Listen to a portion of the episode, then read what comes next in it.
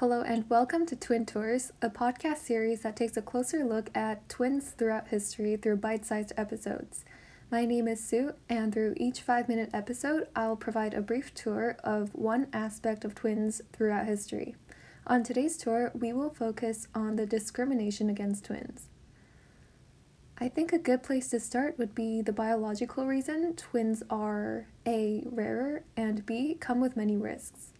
And then there's the aftermath of raising twins and navigating the complicated relationship between them, two people who essentially share their DNA.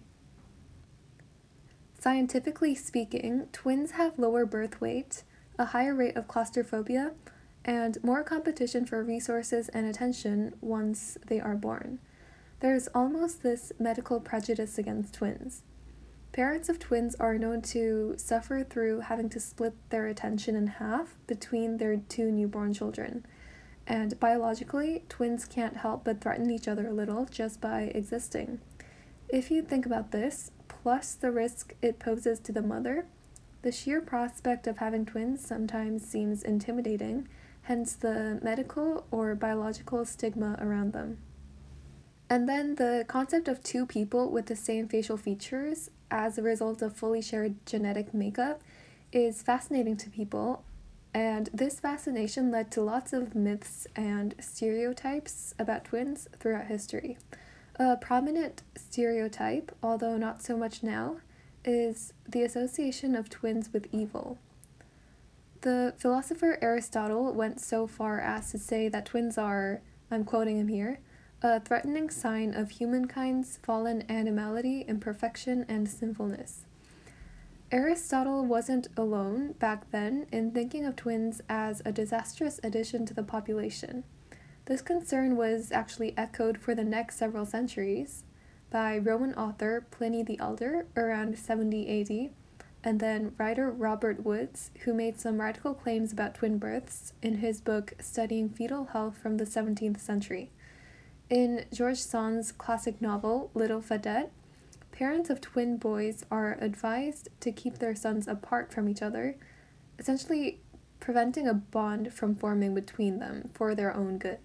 Back then, if you saw twins or even heard about them, your immediate thought process would probably go down that line as well, associating twins with consequences of overpopulation or the threat of illness, miscarriage, and death. These negative associations would continue. There would be significant ridicule and discrimination aimed toward twins all the way from childhood to adulthood. And I guess the third type of discrimination would be something that the families of twins went through.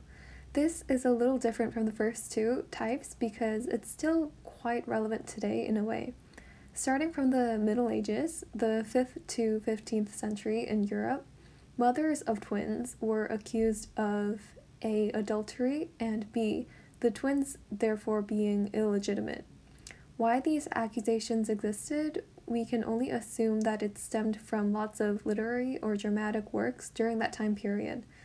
In those European books and plays, twins are represented as catalysts for disaster. In a 12th century French story, for example, called Eole and Mirabel, Royal twins are imprisoned since birth. And in a 15th century romance, Torrent of Portingale, a father is separated from his twin sons. And in a 12th century French romance novel, La Fresne, a jealous man accuses the mother of twins of being unfaithful by having conceived the twins through two different men, allegedly. And so the medical, social, and even fictional stigma has been the cause for long lasting discrimination against twins throughout history. This was a shallow dive into the true extent of the dark perspective that society had on twins in history. Thank you for listening to this episode of Twin Tours, and next week we'll take a tour on another aspect of what twins faced through history.